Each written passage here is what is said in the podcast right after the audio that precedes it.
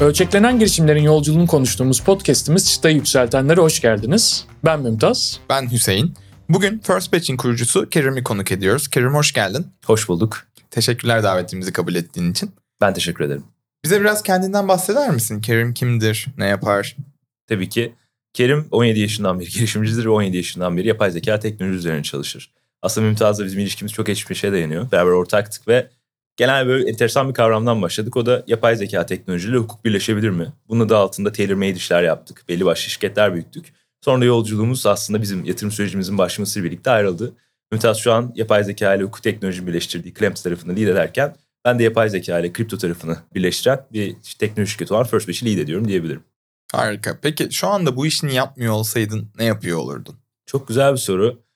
Ya çok e, kendimle ilgili şöyle enteresan bir şey var. Durmadan itere etmek ve durmadan gelişmek. Ben ve hani First Batch'teki ortam Ömer biz bu konuda biraz hasta derecede fokusuz ve buna çok önem veriyoruz. Bu sebeple AI dışında bir alanda çalışmayı düşünemezdim. Ve girişimci olmamayı da düşünemezdim. Çünkü var olan sistemleri geliştirmek değil de var olan sistemler içindeki boşlukları da yeni cevaplar yaratmaya çok düşkünüz.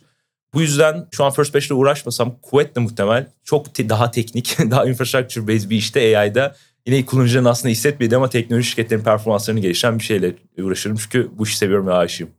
Peki First Batch şu an ne yapıyor tam olarak? Geçtiği yolculukta çünkü çok fazla ürün yerine oturmaya çalıştı. Farklı zamanlarda farklı kimliklerle gördük First Batch'i. Şu an ne yapıyor ve nereye gidiyor yolculuk? Çok güzel bir soru.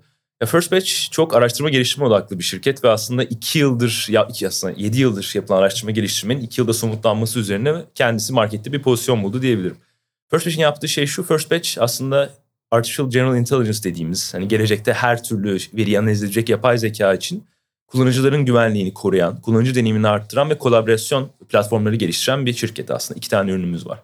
Bir tanesi The Wikipedia of AIs dediğimiz bir ürün. O da çok kabaca şöyle anlatayım. Bugün bahsettiğimiz büyük dil modelleri aslında statik bilgiye sahip. Ve büyük dil modelleri kendi bilgisini kendisi öğreniyor. Burada büyük bir problem var. Neden? Çünkü yapay zeka gidiyor internetteki bilgi alıyor, kendisi işlemle sokuyor ve internete geri veriyor. Sonra bu bilgiyi yeniden alıp yeniden işlediğinde aslında bilgiyi tarih boyunca kolektif olarak yaratmış insan artık bunu tamamen bir sentetik bir varlığa bırakacak. O yüzden biz burada yeni bir cevap arıyoruz ve şöyle bir öneride geliyoruz. Hem insanın hem yapay zekanın anlayabildiği ama bilgiyi insanın yaratıp yapay zekayı beslediği aslında merkeziyetsiz, herkesin kullanabildiği permissionless bir platform olarak Diria isimli ilk ürünümüz var. Diria önümüzdeki bu arada pazartesi beta'dan çıkıyor. Yani şu an 700'den fazla developer ve 25 fazla partnerle önümüzdeki hafta çıkacağız. Bakalım nasıl gidecek. İkinci kısım ise biraz daha alışık gelmiş bir ürün diyebiliriz. O da User Embedding diye bir ürünümüz. Bu da kullanıcı deneyimini arttırmak istediğimiz şey. Şu an yapay zeka maalesef demokratize değil. Yani bir geliştirici olmanız gerekiyor, bir girişimci olmanız gerekiyor. Onunla oynamak, onu beslemek adına. Biz herhangi bir internet kullanıcısının hiç hissetmeden direkt olarak herhangi bir interface ile etkileşime geçerken ne demeye çalışıyorum? Trendyol'u kullanıyorum. Trendyol'da aslında ürün seçiyorum ve satın alıyorum. Ben burada bir veri besliyorum. Bu veriyi beslediğinde bunun güvenliğini, bu verinin hakimiyetini ve kontrolünü kendisinin sahip olabileceği ve buradan aslında kurumlarla olan ilişkisine para kazanabileceği bir altyapı sunuyoruz diyebilirim. Bu iki ürün üzerine çalışıyoruz. Harika. Yakın zamanda bir yazı okumuştum Burden of Knowledge üstüne ve insanın tarih boyuncadaki gelişiminin işte bir bilgi dağında tünel kazmaya benzetiyordu bu yazı. Ve her jenerasyon tünelin sonuna yürümek için daha fazla yol kat etmesi gerekiyor. Bunun için araçlar geliştirse de inovasyon yapma yaşı sürekli ilerliyor diyordu ve diyordu ki AI ama tünelin sonuna şu an ulaştı ve tüneli kendi kazmaya başladı. İnsanlığı bilgi açısından kontrol edebilir gibi bir yazıydı. Aslında anlattığın ilk ürününüzdür ya biraz daha bu kontrolü tekrar insana kazandıran ve insanın ilerlemesini hızlandıran bir ürün gibi geldi bana. Müthiş anlamışsın. Çok doğru. Yani açık kaynaklı ve safe AI kavramı çok önemli. Hatta belki görmüşsünüzdür. Geçtiğimiz haftalarda Meta, Stability AI gibi devasa şirketler AI Alliance diye bir şey açıkladı. Merkeziyetsiz ve açık kaynaklı AI teknolojilerinin ortaya çıkmasıyla alakalı. Bence bu çok önemli bir trend olacak ve bahsettiğin gibi insanın da orada bilginin kontrolü ve bilgiyi yaratma konusundaki en azından becerilerini koruyabilmemiz bence çok önemli. Yoksa düşündüğümüzden daha distopik bir yere de gidebiliriz. Evet. Peki Kerim bugüne kadarki yatırım turu tecrübelerin nasıldı? Kaç yatırım turu gördün girişimci olarak? Ne kadar para topladın bugüne kadar? Tabii ki. iki yatırım turu gördüm. Toplam 3 milyon doların üzerine aslında yatırım topladık. Tecrübemiz enteresan bir noktada kesişti. Tam bu işte OpenAI çıkmadan bir yıl önce, ChatGPT çıkmadan bir yıl önce hatırlıyorsanız bir kripto boomu vardı hatırlarsanız. Hani biz de kriptoya E'yi getirmeye çalışıyorduk fakat markette özellikle yatırımcı tarafında çok fazla karşılığı olan bir şey değildi. AI anlaşılmıyordu, çok teknik kalıyordu, daha küçük kapalı bir komünitenin ürünüydü. Orada bir yatırım turumuz olmuştu. Ondan sonra orada elde ettiğimiz iyi referanslı yatırımcılara ile yaptığımız social prooflarıyla daha büyük bir yatırım turuna da geçtiğimiz yıl gittik. Genel olarak böyleydik yani. Peki bu süreçte seni en çok ne zorladı? Bir sürü uluslararası yatırımcı var, farklı jurisdiction'dan insanlar var. Full geçmiş gelenekselden gelip yeni anlamaya çalışanlar var. Aşırı yeni jenerasyonun yatırımcısı olup eski işlere de yatırım yapanlar var. O nasıl bir dengeydi? Seni neler zorladı? Yaptığımız şeyin çok ambitious olması sebebiyle insanlar bizden şey bekliyordu. Öyle bir ekip olacak ki işte co-founder'lar, ex-Google, DeepMind, Anthropic, OpenAI ama öyle insanlar değiliz. Ya, girişimcilik tecrübemiz var. Büyük şirketlerle hani 40'tan fazla Fortune 500 şirketiyle çalışmışız. Avrupa'ya veya büyük teknolojiler satmışız ama yine de bizim istediğimiz hani tier 1 dediğimiz VC'ler için bunlar yeterli değildi. O yüzden özellikle co-founder'lar nezdinde bizim neden edge case'ler olduğumuzu, bizim neden aslında onların alışık olmadığı insan profiline uygun olsak da bu büyük şeyi başarabileceğimizi anlatmamız gerekiyordu. Gün sonunda dünyada herkesin kullanmak isteyebileceği bir protokol yaratmaya çalışıyoruz. Bu bizi çok zorlayan bir şey olmuştu. Burada da nasıl e, bunu aslında navige edebildim diye de soracak olursan inanılmaz ikili ilişkiler kurmak. Yani insanlara kendimi tanıtmak, gündelik hayatta nasıl bir insan olduğumu, nasıl düşündüğümü, nasıl konuştuğumu daha hissettirerek özellikle üşenmeden hani Ünlüsat çok iyi biliyor yurt giderek, onlarla yemek yiyerek, akşam partilere çıkarak vesaire düşünme biçimimi ve yaptığımız şeyi nasıl taşıyabileceğimizi biraz daha kanıtlamamız gerekiyordu. Hani belki Amerikalı San Francisco'daki bir founder aynı şeyle çıksa bir efor verecekse biz beş efor vermek durumunda kaldık. Ama bence bu bir gereklilik Türk bir girişimci olmanın ve başka dinamiklerin getirdiği. O yüzden burada o conviction yaratacak aslında ikili ilişkiler bizi en çok zorlayan en çok zaman kaybet, kaybettirmekten öte evet emek verdiğimiz alan oldu diyebilirim. Şey hatırlıyorum Hüseyin o dönemde. Kerim'in takvimine bakıyorsun 15 tane toplantı var. 12'si yatırımcı görüşmesi. Sonra diyorsun neredesin abi? Lizbon'a geçtim çünkü şu VC ile yemek yemem gerekiyor. Hatırlıyorum gerçekten geceni gündüzüne birbirine kattığım bir dönemde. Yakın zamanda bir tur var mı? Yakın zamanda bir tur olacak şu an. Geçtiğimiz turda hem Singapur'dan, Amerika'dan, Avustralya'dan galiba her kıtadan yatırımcımız var yani Güney Amerika dışında. İyi top tier, hani top 1 veya 2 VC'leri almış olduk diyebilirim. Onlar da sağ olsun özellikle iki tanesi lead investorlarımız bize çok yardımcı oluyor. Şu an hani partner müşteri network'ümüzü vesaire ve başka dinamikleri çok iyi geliştirdik. İstediğimiz metriklere ulaştık. Yakın zamanda da bir yatırım turuna çıkacağız aslında. Ön hazırlığını da başlattık diyebilirim. Oradaki hedefimiz ise aslında büyük bir round yapmak. iki haneli bir round yapmak gibi hedefimiz var. Bakalım umarım güzel olacak diye bekliyoruz. Harika. Yani Mümtaz bahsedince şey yanımsadım. Benim de genelde Web Summit slash gibi fuar dönemlerim çok yoğun geçer. İşte günde 15-20 toplantılarla vesaire. Ve çalıştığım founderlara da şunu söylerim. Yatırım turuna çıktığımız anda ben sizi ne kadar desteklesem de hani haftada sizin hani minimumda 15-20 yatırımcı görüşmesi yapabilir hale geliyor olmanız gerekir derim. Ama genelde onların kendi iş yoğunluğundan işte satışı, operasyonu, product'ı vesaire bu çok mümkün olmaz. Sen bunu nasıl kendine uydurabildin? Kendi düzenini nasıl böyle kurabildin? Abi ya Drive'ın ötesinde bir şey var. Dediğim gibi yaptığım şeyle felsefi olarak, kavramsal olarak çok büyük baş duyduğum için bununla ilgili bu işi geliştirmek için yaptığım hiçbir şey bana çalışmak gibi gelmiyor. Eğlenmek gibi geliyor. Yaptığım şey sanki hani bir eğlence, hani bir spor. Ve bundan ciddi bir keyif alıyorum ve durmadan endorfinle besleniyorum gibi hissediyorum. O yüzden hani tam aksine Dria'dan, user embedding'sen bir şeyler çalan şeyler özel hayatımda olduğumda bunlar beni rahatsız ediyor ve bunlar beni yoruyor. Bu sağlıklı bir şey olmayabilir. Ama en azından bu yaştaki bir girişimci için de belki zorunluluk diyebilirim yani. O yüzden dediğim gibi yani tabii ki bireysel hayatımda kendime işte meditasyon yapıyorum. Bolduk biraz önce konuştuk. Tenis oynuyorum vesaire bir vakit ayırıyorum hafta sonlarımda ama özellikle haftanın altı günü kendimi zihinsel duygusal olarak hep available kılmaya çalışıyorum. Onu yaptıktan sonra da işimi sevdiğim için de hani günde 15 saat olmuş, 10 saat olmuş çok benim olmuyor diyebilirim. Evet, Djokovic'in bununla alakalı bir söylemi olmuştu. Küçüklüğünden bahsederken hani benim için işte tenis oynamak bir antrenman değil. Başka arkadaşlarım bunu antrenman gibi görüp antrenman bittiğinde dururken ben 7 saat, 8 saat, 9 saat oynamak istiyordum. Beni zorla korttan çıkartıyorlardı. Hala da böyle görüyorum demişti. Sonra işte Kobe Bryant'la olan bir anısını anlatmıştı. Benzer mindset'i sende de görmek, bence yatırımcılar da bunu görmüşler. Aslında First Batch'in önünün daha çok açık olduğu ve bugüne kadar geldiği noktanın sadece başlangıç olduğunu gösteriyor. Ee, teşekkür ederim. Abi peki girişimcilik ve yatırım yolculuğunu düşün. Başta beklentinle uyuşmayan ne var? Varsaydığın şeyler ne kadar değişti? Yoksa her şey beklediğin gibi miydi? Tabii ki her şey beklediğim gibi değildi. Hiçbir şey beklediğimiz gibi değildi. Yani her gün hata yapmaya devam ediyorsun. Zaten girişimcinin olayı bence hatayı en sağlıklı şekilde yönetip oradan daha az hatalı bir şey çıkartabilmek ve bunu bir yolculuğa getirmek. Çok enteresan bir hikaye. 2016'da Mümtaz biliyor biz dil modelleri üzerine çalışıyorduk. Hatta böyle bugün büyük dil modelleri dediğimiz yapı gibi yani yüzlerce dil tarafından internetteki bütün bilginin anlaşılabildiği bir şey. İşte o alanda belki o zamandan beri sadece kalsaydık belki daha erken başka bir şeyler olabilirdi ama E, Enteresan bir yolculuk olabilirdi paralel evrende. evet gerçekten öyle yani. Hani tabii ki bir OpenAI rakibi çıkmasa da belki hani acquisition tarafında enteresan şeyler olabilirdi ama oradaki her değişim, her markete göre adapte oluş vesaire insana yeni bir şeyler getiriyor.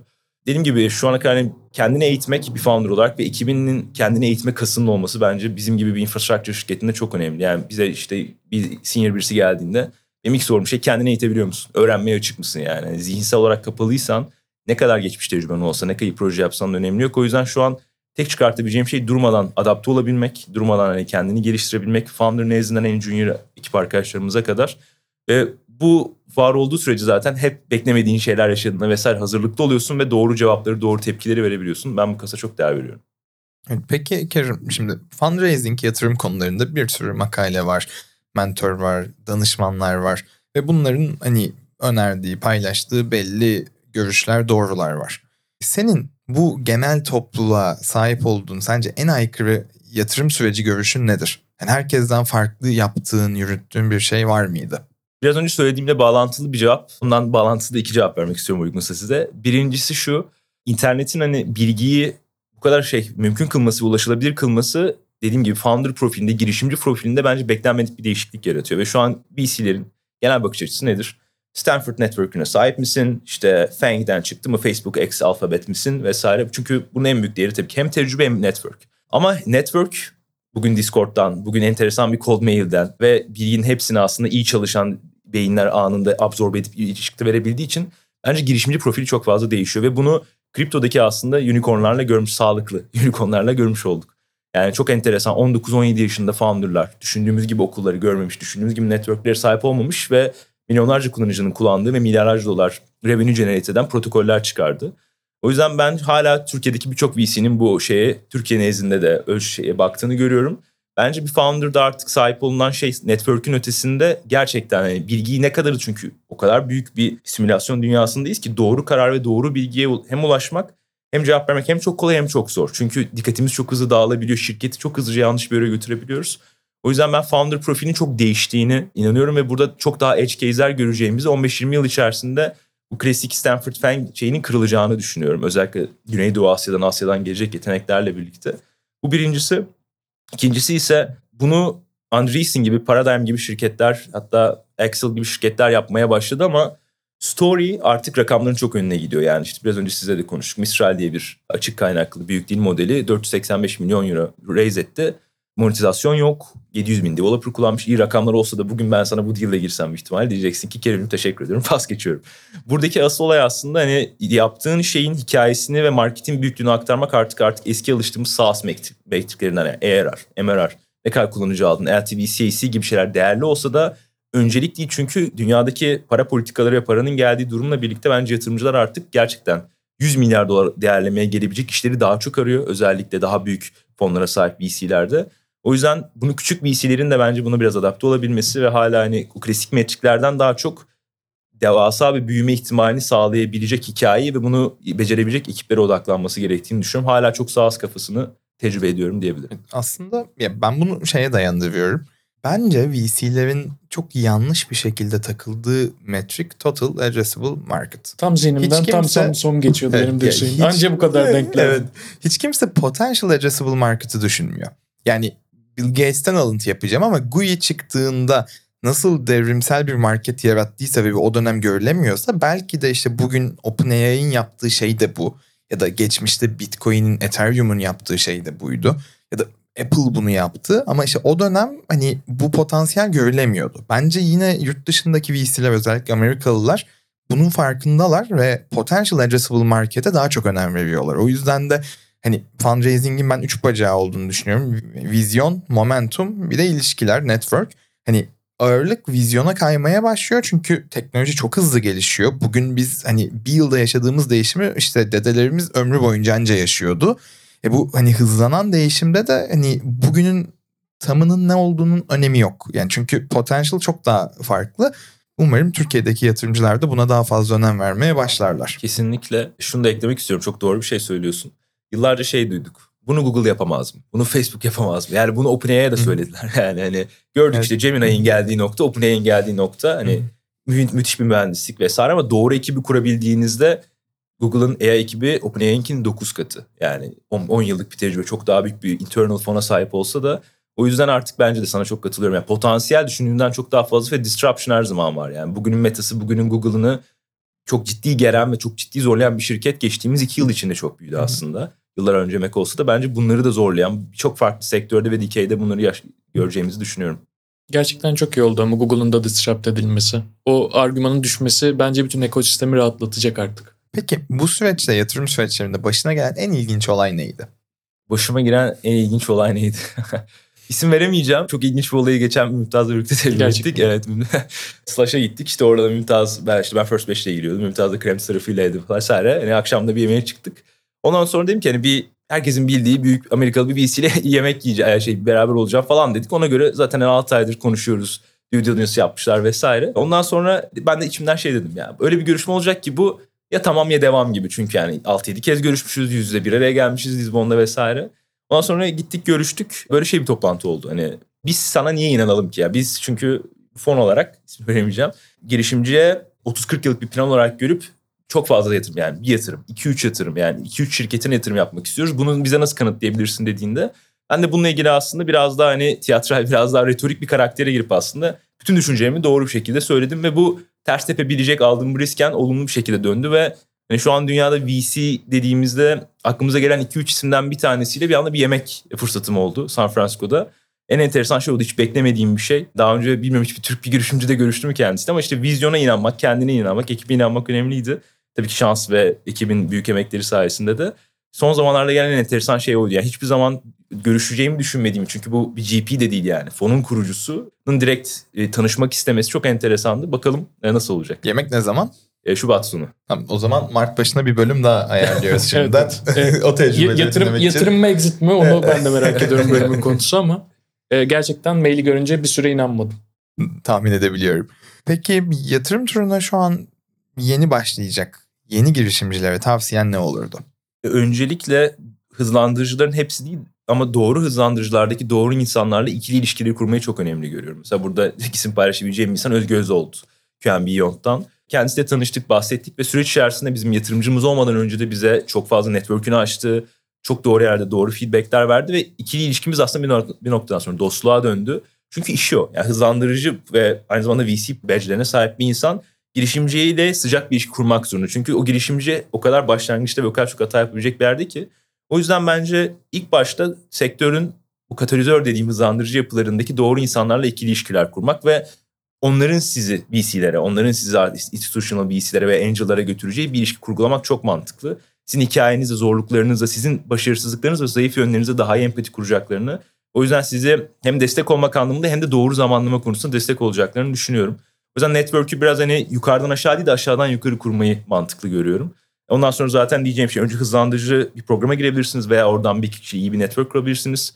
Belli başlı bir angel listesi toplarsınız ve onlarla yatırım amacıyla değil. Gerçekten ben sizi 3 ayda bir updatelemek istiyorum, enterese ediyorum size yaptığım iş deyip ondan sonra gitgide onu o bilgiyle, büyümenizle, ekibinizle, traction'ınızla, vizyonunuzla beslemek ve o zaten size gelecek bir yerden sonra. O 50 kişilik listeden bir kişi, iki kişi ilgilenecek. Aslında siz farkında olmadan 6 aylık, 10 aylık networking ile aşağı yani yukarı gidecek taraftaki bütün aşağı tarafla ilgili iyi bir social proof yaratmış olacaksınız. Ben buna çok değer veriyorum. Biz bunu yaptık. Bu stratejiden ilerledik ve işte Sam Lang var kendisi. Büyük çok büyük fonların LP'si işte 17'den fazla unicorn angel investor falan Hugging Face, Stability AI gibi şirketlerin. Sam bu stratejiyle Sam bizi bir anda top fundlara götürebildi. Ve zaten hani bizi biliyordu. Zayıf yönlerimizi, pozitif yönlerimizi bizi çok doğru anlatabildi. Narratifi kurabildi ve ondan sonra aslında ben doğru parçaları oturtup o fonun daha çok ikna edebildim. O yüzden ben bunu çok değerli görüyorum. Genelde girişimciler hemen böyle hani bir etkinliğe gidip VC'lerle konuşmaya falan çalışıyor ama VC'lerle biraz böyle love-hate relationship var yani onu çok iyi dengelemek lazım.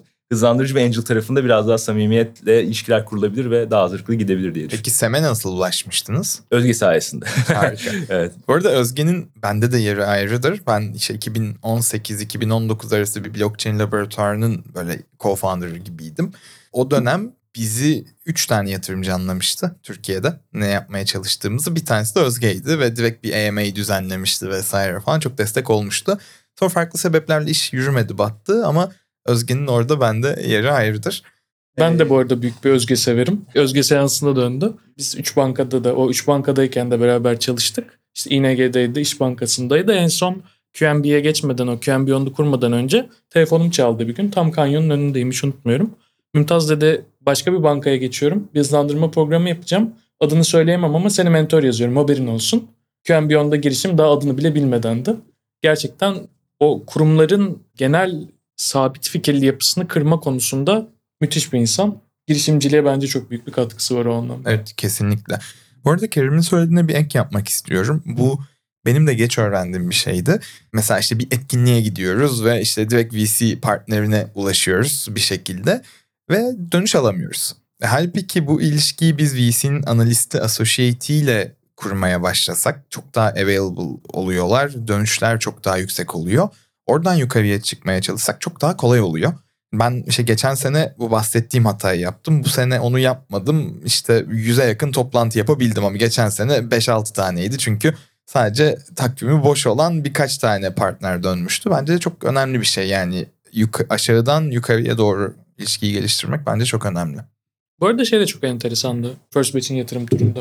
Bu kadar advisor'ların insan pasladığı bir tura ben hiç denk gelmedim ki işte 300 küsür turun içinde var olduk. Her bir advisor First Batch'e o kadar güveniyordu ki normalde şeydir ya intro mailleri kısa, soğuk ve çok da inanmayan bir mail görürsün. Burada neredeyse tutup VC ile aynı masaya oturtup yemek getirecek seviyedeydi advisor'lar. O samimiyet nasıl sağlandı peki Kerim? Öncelikle sinerji hani tam ölçülebilen bir şey değil. Yani bir toplantı yapıyorsunuz, belki yemek yiyorsunuz ve kimyanız tutuyor yani. Bir şekilde nasıl ortaklık buradan başlayabilen bir şeyse bunun daha böyle mikrokozmda yansıması gibi diyebilirim. Tabii karşı tarafın hani egosunu, e, karakterini mesela bazı advisorlarımız işte çok detaylı raporları ayda bir ver bana. Ben sana bir ay sonra onun çıktılarıyla geri döneceğim diyen. Ama Sam gibi her gün available olan WhatsApp'tan kafana bir şey takıldığında anında ulaşabildiğin insanlar da oluyor. Özge de çok öyle. O yüzden orada aslında karakterleri doğru tanımak, e, onların istediği oyunu onlar için oynayabilmek ve doğru şekilde progresi anlatmak ve istediğin şeyi isterken çok bilinçli olmak. Bence o çok önemli. Biraz önce mesela Hüseyin çok değerli bir şey söyledi. Aşağıdan ilişkiyi kurup yukarı götürmek. Çünkü şey olduğunu da düşünüyorum. Bir associate ile konuşurken birkaç metrik paylaşarak 15 dakikalık bir toplantı koparabilirsin. Ama yukarı doğru çıkmak istediğinde çok daha personalize, o karakteri tanımak, YouTube videolarını izlemek, makalelerini okumak ve çünkü attention span çok daha dar. Herkes ona ulaşmak istiyor ve onu elinde bir network yoksa nasıl yakalayabilirim? Bu bence advisor'lar için de çok geçerli ikili ilişkimizde. O yüzden dersime iyi çalışıp, karakteri iyi çalışıp onun için en uygun tabloyu yaratmak ve ondan en iyi çıktıyı almaya çalıştım. Bu arada yine destekleyici bir şey söyleyeceğim. Geçen hafta işte Helsinki'de Atomico'nun GP'si Andreas'la böyle görüşüyoruz. İlk söylediği şey şu oldu. Bana dedi her gün yüzün üstünde e-mail geliyor. Hepsini de tarıyorum. İlk cümlesinde benimle alakalı gerçekten personal bir şey yoksa cevap bile vermiyorum. Şimdi bunu da işte EA'ya yaptıracağım vesaire demişti. Burada dersine çalışmak bence çok önemli bir şey. Birine ulaşmak istiyorsan işte podcastlerini dinlemek, sosyal medya paylaşımlarına bakmak, işte geçmişte belki çalıştığı insanların birkaçına ulaşıp onlar hakkında fikir almak vesaire ve ona göre gitmek bence çok önemli bir şey. %100 katılıyorum. Ya bu anlamda hatta obsesifiz diyebilirim. Proses diye bir ekibimiz var dokümantasyon konusunda. Her ay düzenli olarak ilişkili olduğumuz investorların attığı tweetleri, YouTube'da çektiği video makaleleri ekliyorlar ve onları düzenli okuyoruz.